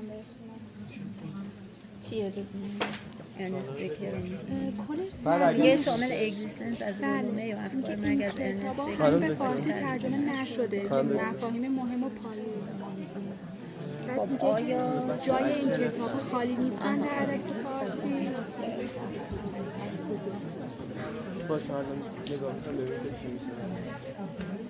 خب یکی از دوستان سوال کردن در مورد کتاب Existence رولو می و انکار مرگ ارنست بکر که به فارسی ترجمه نشده. ببین و اینکه آیا جاش خالی هست توی فارسی زبان فارسی نه. جای خیلی کتاب ها راستش خالیه تو زبان فارسی. و حتما اینه که آثار خیلی ارزشمندی برای این کار وجود داره. ولی حالا اتفاقا این Existence ی که اشاره کردین شما به زودی ترجمهش از نشر نی انشالله منتشر میشه. ولی به هر حال من فکر می‌کنم این خودش سوال خوبیه و اینی که اگر که توی همین اتاق آدمایی هستن علاقمندانی هستن که فکر می‌کنن که نیازه که یک سری متون و منابعی در اختیار مخاطب فارسی زبان قرار بگیره همت بکنن و بهش بپردازن. گرچه که من شخصا معتقدم که تمام کسانی که دارن کار حرفه‌ای می‌کنن باید به زبون اصلی بخونن کتاب رو. و خود من اگه دقت کرده باشین اکثرا میرم سراغ کتاب هایی که مخاطب عام هم داره. به خاطر اینکه معتقدم که دانشجو باید که زبان حداقل زبان انگلیسیشو قوی بکنه و به اون زبان بخونه برای اینکه اون خیلی می‌تونه دانشش رو گسترش بده.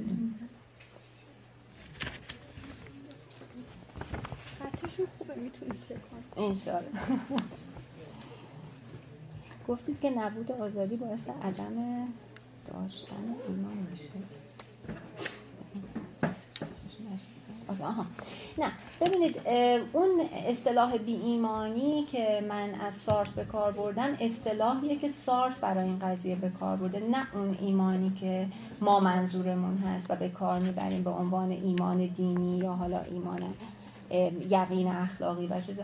اصطلاح سارتر یعنی سارتر توی نگاه خودش بی ایمانی رو میگه زمانی که شما از مسئولیتتون فرار می‌کنید از آزادی شخصیتون فرار می‌کنید و خودتون رو در واقع میسپرید به دیگری. بنابراین این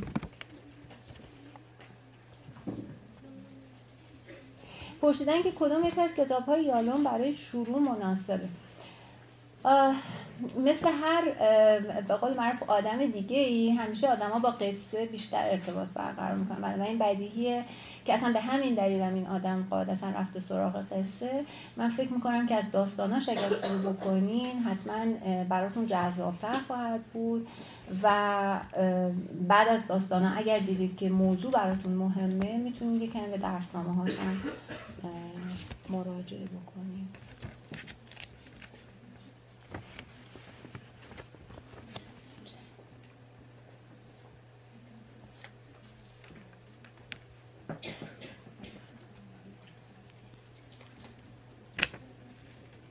یه متنی نوشتن نظر شما آره. رو بله من دارم می‌خونم. خیلی هم طولانیه. خب یه صحبتی از آقای دکتر سرگلزایی رو مطرح کردن که وقتی که یک روانشناس میگه من روانشناس وجودی هستم در واقع با واجه های مبهمی مثل اصالت و معنا بر اونها تکیه می‌کنه و از حسابرسی شانه خالی می‌کنه. یالام هم هرگاه به حساب و کتاب با حساب و کتاب حرف می‌زند از روانکاوی استفاده می‌کنه.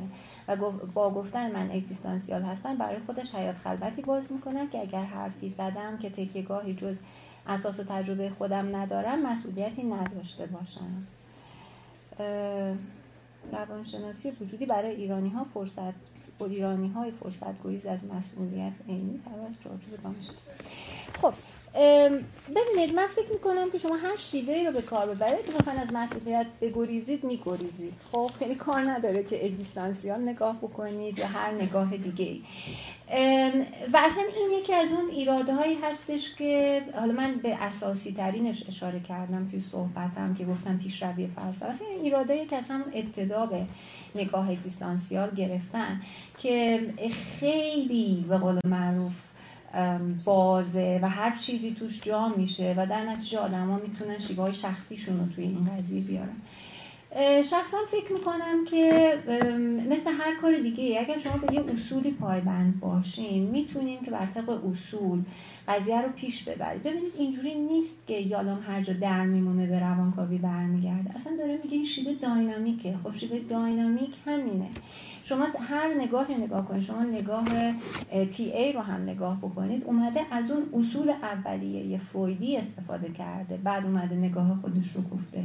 یونگ همینطور. به همین دلیله که اصلا من فکر می‌کنم که این یه اشتباهی که آدما می‌کنن چه در تایید فروید چه در نقد فروید به این دلیل که اگر یه سری از اصول روانکاوی زیر سوال رفته فروید زیر سوال میره. فروید اصل کارش روانکاوی نبود. به نظر من دو تا کار خیلی مهمتر کرد. یکی اینکه آدمی بود که خودش نظریات خودش رو زیر سوال می برد و این یکی من فکر می‌کنم که بسیار بسیار با ارزشه. اون چیزی که از اول کارش میگه با اون چیزی که انتهای کارش میگه با هم دیگه فرق می‌کنه. در صورتی که فرویدیان ها اونقدر متعصب بودن در طول سالها که اصلا اجازه ندادن که به قول معروف یک واو جا به جا بشه. و این درست خلاف نظر فروید است. و از اون مهمتر اینه که اصلا روان درمانی رو پایگذاری کرد. و مشخصه که اون پایه هایی که گذاشت هر کی اومد اومد یه چیزی به این اضافه کرد یه چیزی کم کرد. یکی اومد اصلا ردش کرد ولی داره بر اساس اون حرف می‌زنه. خب پس بنابراین اینجوری نیست که شما فکر بکنیم که این میاد از اون استفاده می‌کنه هر جا خودش نمی‌دونه چی می‌خواد بگه. باید بدونیم که هر شیوه روان درمانی همینه. شما وقتی صحبت والد و بالغ و کودک می‌کنید اصلا این سگانه رو از کجا آوردید؟ خب بنابراین انگار که اون شکل توپوگرافیک رو می‌گیرن از نگاه روانکاوی و اون چیزا که حالا فکر می‌کنن مؤثرتره رو جایگزینش می‌کنن. من فکر می‌کنم تو نگاه اگزیستانسیال هم همین هست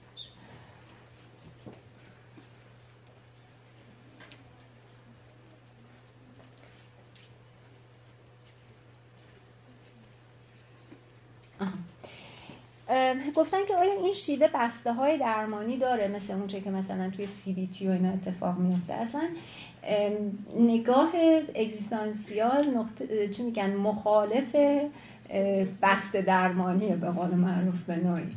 به خاطر اینکه معتقده که اصلا این شیوه به دلیل مسائل اقتصادی پیش اومده و اینکه شما خیلی بسته به یک مشکل می‌پردازید مشکل رو می‌خواید در چند جلسه حل بکنید و حالا خود یالا معتقده که همه اون آدمایی که مثلا به این شیوه ها درمان میشن اگه خودشون به مسائل اساسی برخورد بکنن دیگه از اون شیوه ها نمی‌تونن استفاده بکنن برای درمان خودشون.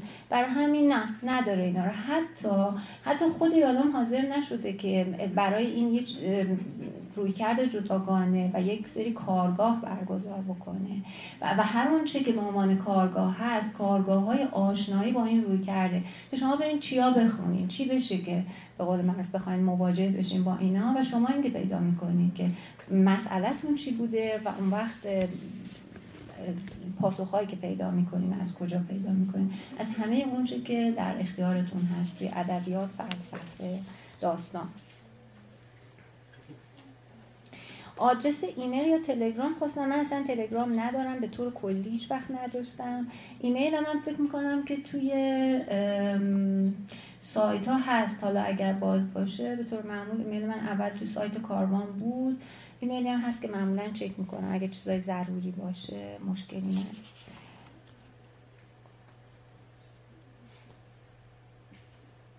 پرسیدن استرابی که موقع کار با مراجع مراجعه با مقاومت زیاد در ما ایجاد می شود استراب مواجهه با آزادی است یا مواجهه با پوچی؟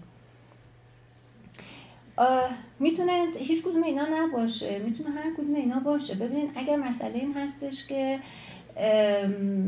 مسئله ای رو داره بیان می‌کنه در بیمار شما که شما خودتون به نوعی باهاش درگیرین. و اصلا این اتفاق توی درمان اگزیستانسیال خیلی میفته اینکه گفتم همه ما آدمیم و داره مثلا فرض کنید که از بیماری جدی پدرش حرف می‌زنه. داره از نمی‌دونم مریضی بچهش حرف می‌زنه.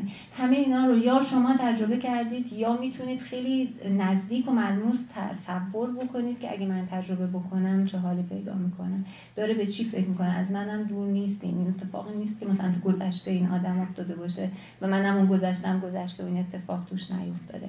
پس بنابراین خیلی خیلی به ما کمک می‌کنه که چه چیزایی ما رو مسترب می‌کنه توی درمان. به خاطر اینکه می‌دونید بزرگترین ابزار ما توی درمان خودمونیم و countertransference مون هستش.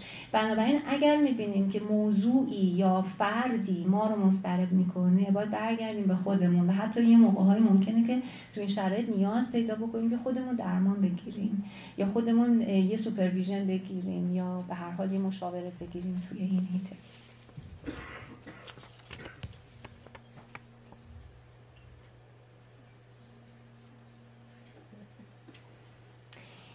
نوشتن در روند روان درمانی ترس از تنهایی برای خود درمانگر چگونه می‌تواند چالش برانگیز شود؟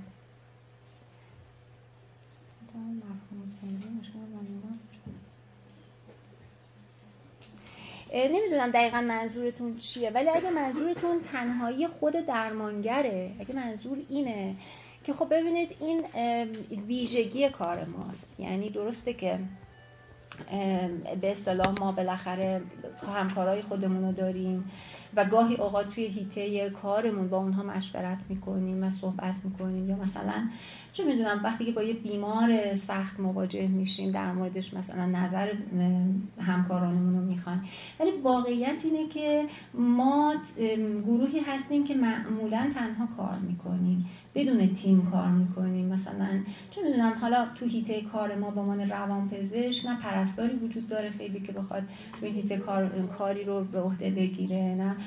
باید که یک سری کار تیمی باشه. ولی وقتی شما درمان فردی انجام میدین عملا خودتون اینو خودتون اگر این قضیه اگر منظور از این سوال این هستش که خودش با این تنهایی چجوری مواجه میشه یه مقدارش برمیگرده به جواب سوال قبلی. یعنی اینکه شما باید ببینید که با مفهوم تنهایی داره با شما چه می‌کنه و شما چه دفاعهایی برای این ایجاد کردین و دارین چیکار می‌کنین با تنهاییتون اگر احساس تنهایی می‌کنین. اگر که این تنهایی بچه اگزیستانسیال داره. اگر بچه بین فردی داره باز خیلی باید حواستون باشه که این منجر به یک ارتباط پزشک بیمار یا درمانگر بیمار ارتباطی که خارج از عرف درمانی هستش نشه و اگر به فکرتون می‌رسه اون چیزی هست که باز باید توی اون حیطه مشاوره و درمان بگیرید اون چیزی که من از این سوال فهمیدم این بود. حالا امیدوارم که جواب داده باشم پرسیده بودن که به PowerPoint می‌تونن دسترسی داشته باشن PowerPoint در همین حدی که پخش شده بود دیگه یعنی بیش از این. نه خواستم ببینم می‌تونن PowerPoint رو از شما بگیرن یا نه؟ می‌تونن ولی من یه تجربه داشتم که یکی خودش اومد به من گفتش که بعد من رفتم با PowerPoint های شما سخنرانی کردم دستتون در حالا این کارو لطفا نکنید ولی حتما می‌تونن داشته باشن. بعد اینکه یه سری افرادم ننوشتن سوالاشونو اگر که می‌خوان سوالی دارن دست بگیرن که خب هنوز اینا مونده می‌خواین اینا خب اونا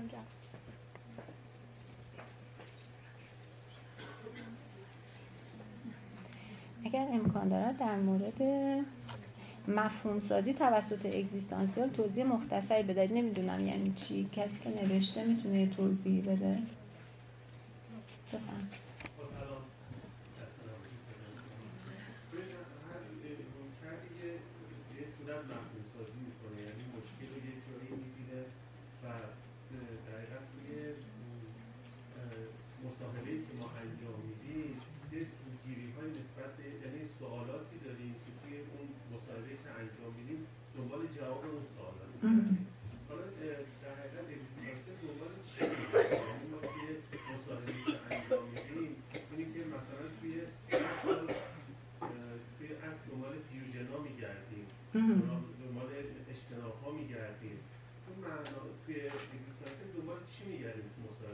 مشخصا دنبال همین دلواپسی های قایی که راجبش صحبت کردن یعنی ببینید مثلا فرض کنید که مثال بذارید خیلی ملموس بزنم. فرض کنید که شما دارید یه زن و شوهری رو می‌بینید که اینا با هم یه مشکل زناشویی دارن.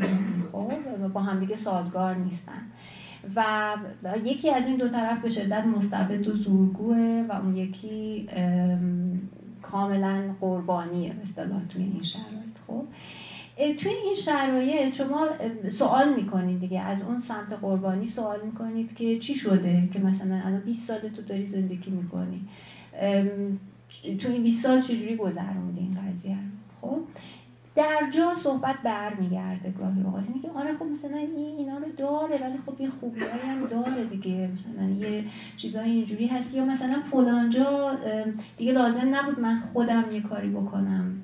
اون برای من تصمیم گرفت. خب یعنی یه مواردی هستش که شما رو هدایت می‌کنه. به عبارت دیگه شما دنبال یه چیزی نمیگردید. شما فقط باید گیرنده هاتون حساس باشه که بدونید که مریضتون داره راجع به چی حرف می‌زنه و چقدر این می‌تونه معنیش یکی یه جوری برگرده به یکی از اون چهار دلواپسی و اون وقت راجع به اونا سوال بکنید. خب یعنی این قضیه می‌تونه کمک کننده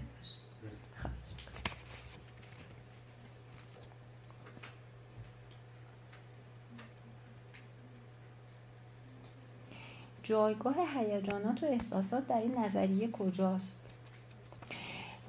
همونجور که عرض کردم خدمتتون اصلا نگاه اگزیستانسیال که گفتیم که داره به بشر می‌پردازه یه وجه معنایی و هیجانی بشره که براش مهمه. حالا این نه فقط تو فلسفه و روانشناسی توی هنر و ادبیات هم همین هست. همین فکر می‌کنم فقط با همینا در ارتباط دیگه نمی‌دونم دقیقا منظورشون چی؟ باز اگه توضیحی کسی که نوشته می‌تونه بده در خدمتون هستم.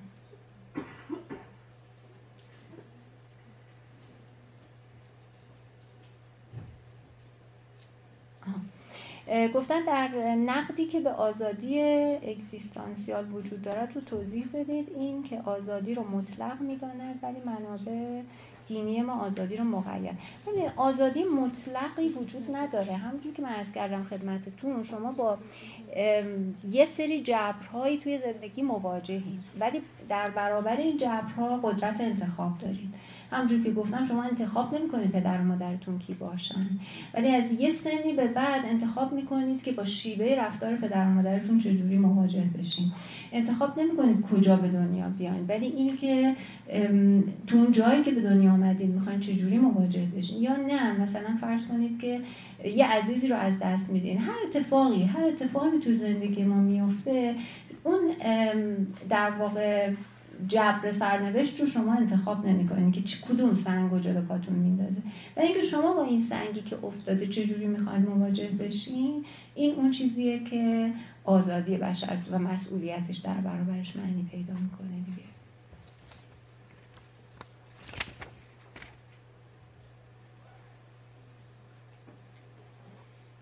آیا انسان در قبال دیگران هم مسئول است؟ بیمسئولیتی در قبال دیگران آیا باعث احساس پوچی می شود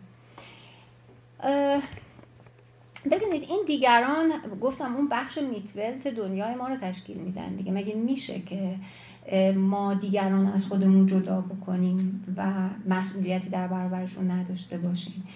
اینی که گفتیم بیمسئولیتی باعث پوچی میشه به این سرراستی نیست ارتباطش. ولی این واقعیت وجود داره که احتمال اینکه وقتی شما تو خودتون غرقین و کسی جز خودتون رو نمی‌بینید دوچار بیمعنایی و پوچی بشید خیلی بیشتر از زمانی هستش که دیگران رو هم ببینید و به دیگران هم فکر بکنید. چون اون دیگران گاهی معنای زندگی شما میشن. معنا فکر نکنید که حتما باید چیز خیلی عجیب و غریبی باشه. همینی که مثلا فرض کنید یه آدمی میگه من فرض کنید که زندم تا وقتی که مادرم زنده است فرض کنید. خب؟ ممکنه به نظر ما عجیب بیاد ولی میگه که من مثلا می‌دونم مادرم نمی‌تونه مرگ من تحمل کنه. بنابراین من صبر می‌کنم تا وقتی مادرم زنده است مثلا خودکشی نمی‌کنم. خب کاری به اینه که این معنا چقدر اصیله چقدر غیر اصیله نداریم ولی واقعیت اینه که معنای زندگی این آدمه تا اون زمانی که مثلا مادرش زنده است. پس بنابراین حتما مسئولیم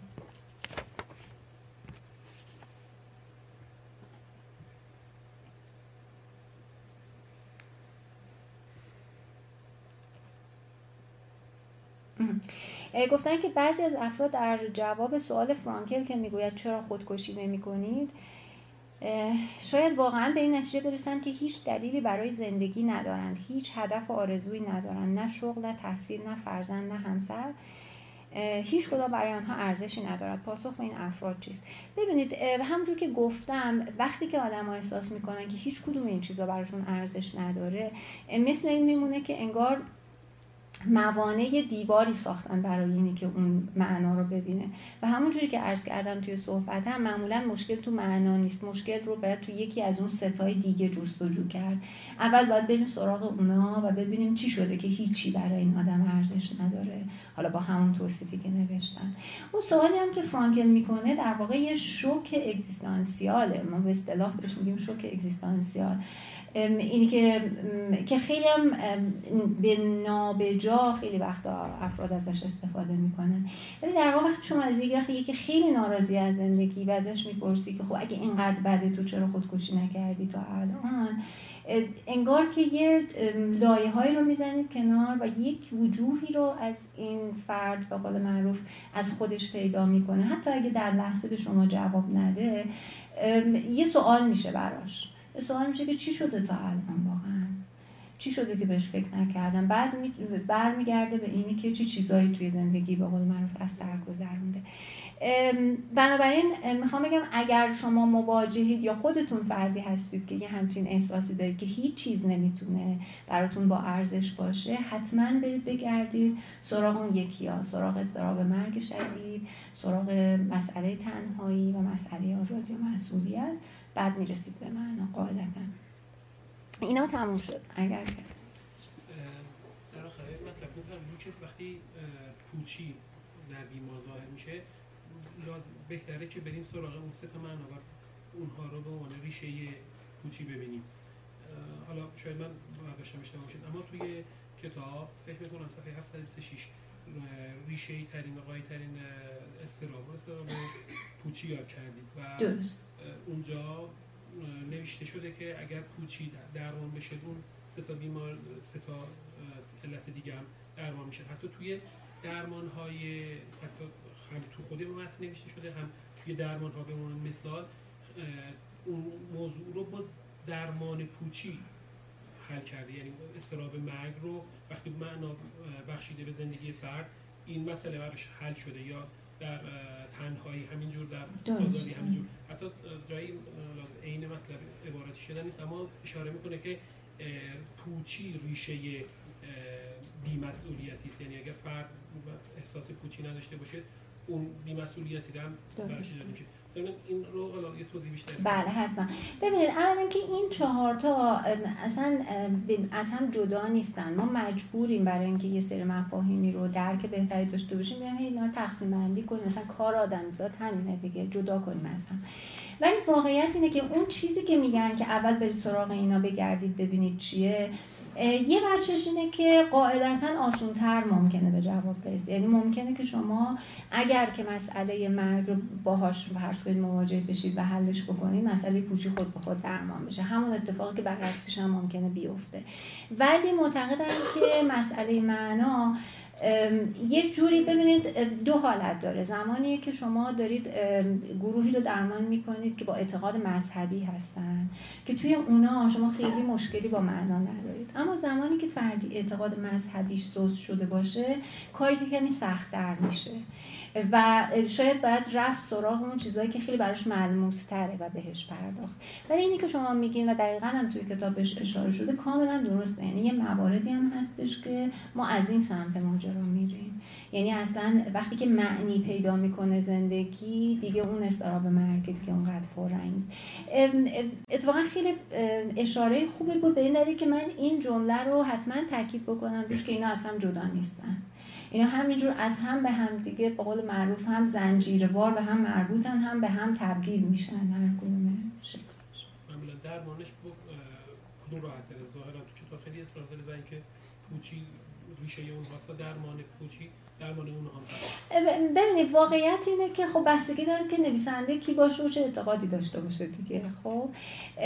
خود یالوم معتقده که نظر بین خودتون و هست. یعنی نه نه اصلا مسئله این نیست. مسئله اینه که یالو معتقده که آدمیزاد یک موجودی هست که جوینده معناست ولی به درون دنیای بدون معنا. افکنده شده. خب. خب معلومه که آدمی وقتی اینجوری نگاه می‌کنه اتفاقا مسئله پوچی براش مسئله خیلی بحرانشتریه و حالا خودش معتقده که شاید من خودم استراب مرگ بالا دارم که مرگ برام همیشه تر بوده تو این چهار تا. یعنی اینا اون صحبتاییه که واقعا نشونه اصالت کار آدمیه دیگه که به نقطه ضعفاش و نقدای خودش هم اشاره می‌کنه. و اون اتفاقا معتقده که نه استراب مرگ تو همه اینا مهمتره ولی آرای افراد مختلف هم میاره. همونجوری گفتم مثلا هایدگر اعتقادش بر اینه. یا هگل میگه که نه تمام تاریخ رو اصلا استراب مرگ انسان ساخته. خب یعنی هر کدوم اینا برای خودشون نگاه های خودشون رو دارن و ارزش های خودشون رو میدن. این قضیه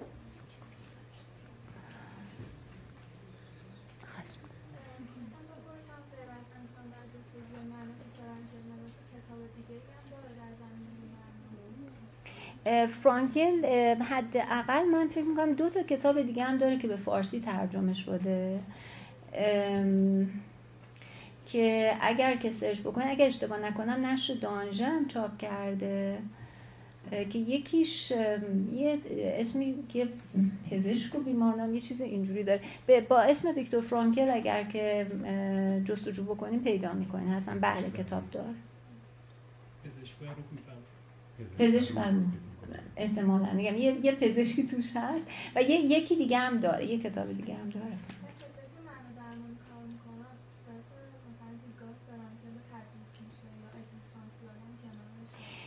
منظورتون لوگوتراپی یعنی کار منه. خب اون بیشتر نگاه فرانکله. منتها ببینید خب این چون می‌دونید فرانکل هم به هر حال از اون کسانی هستش که نگاهش رو نگاه اگزیستانسیال می‌دونن. همونجوری که یونگ رو هم مثلا تا یه حدودی اگزیستانسیال می‌دونن. به شرط اینکه تعصبی وجود نداشته باشه این برگرده به کار به قول معروف اون درمانگر اگه تعصبی وجود نداشته باشه از همه اینا شما وقتی اکلکتیک استفاده می‌کنه استفاده بهتری می‌تونید بکنید ولی یه گروهی ممکنه صرفا همون لوگوتراپی رو کار بکنن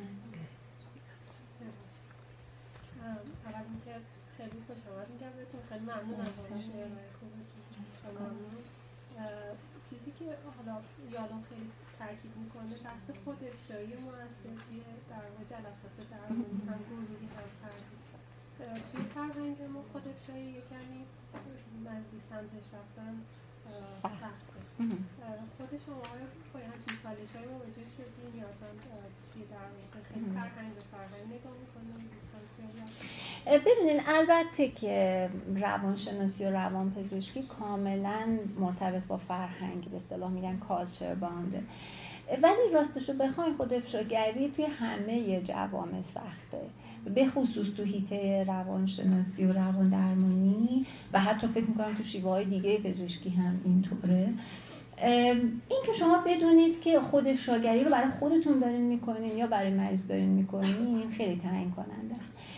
و اون خود افشاگری چی باشه؟ ببینید خیلی وقتا مثلا ما فکر می‌کنیم که خود افشاگری یعنی اینکه مثلا بشینیم راجع زندگی مشترکمون مثلا با مریض حرف بزنیم. اصلا معناش این نیست.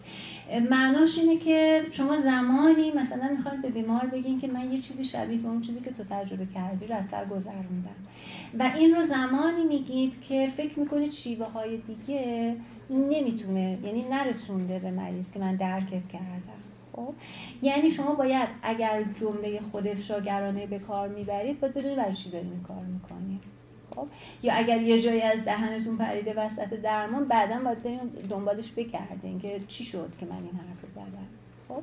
برای همین هم هستش که ولی اتفاقا توی جوامعی که بیس کارشون همیشه روانکاوی بوده و حالا این شیوه ها میاد خیلی مخالف داره این قضیه و خود افشاگری خیلی چیز پررنگیه که خب مثلا جایی که حتی مثلا فرض دست دادن با بیماری جایی نباید وجود داشته باشه دیگه چه درسه به این که شما بخواید افشاگری می‌کنید نه مقاومت همه جا هست. فقط مهم اینه که میگم شما دارید کجا چطوری ازش استفاده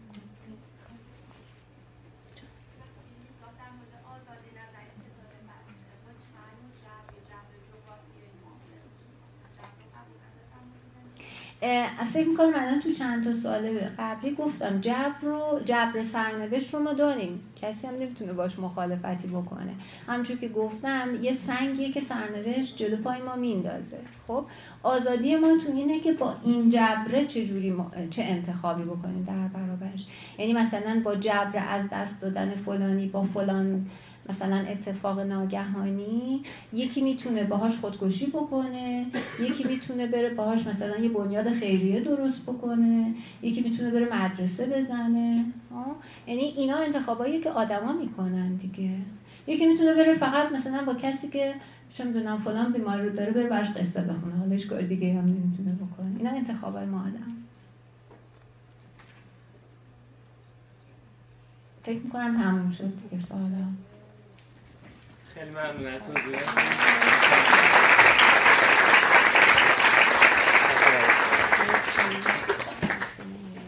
دوستان ما PowerPoint از خانم دکتر می‌گیریم. تحویلتون می‌دیم یا توی کانال می‌ذاریم یا اینکه به هر جهت یه جوری بهتون می‌رسیم توی تلگرام. مرسی از دکترا رو دیدی؟ بله. سلام شما. خیلی محبت کردید. خیلی زحمت کشیدید خیلی ممنون. که احساس می‌شد فکر کنم که حضورش باید بیشتر بشه بچه ها دوستان دیالوگ محور همینطوره. یک گفت که زحمت کشیدید چرا شما محبت خیلی آوردین ممنون. وقت گذاشتین دو ساعت استراحت. خواهش می‌کنم. خواهش که خیلی هم لطف بود بله. شما خیلی محبت خیلی خوشحال شدم تشکر که این این زحمتی که شما توی ترجمه شیوا کشیدید. و سلیس یه عنوان تجزیه کردید. خواهش می‌کنم خوشحالم خیلی خواهش می‌کنم خیلی خوشحال شدم از خواهش می‌کنم.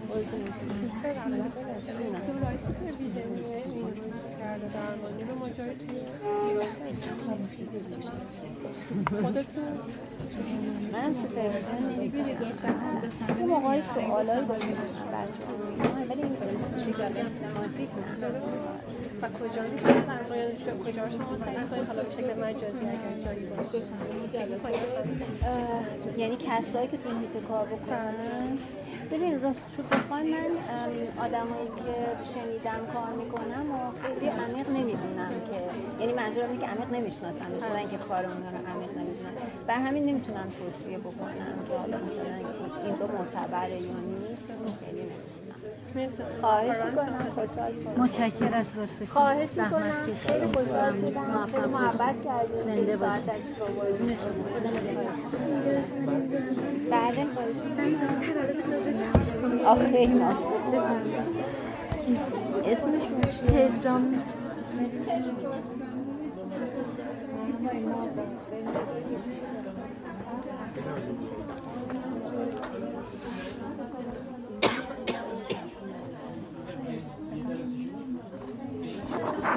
امروز تولدش یه چند سربازی بهش قول دادن که این کار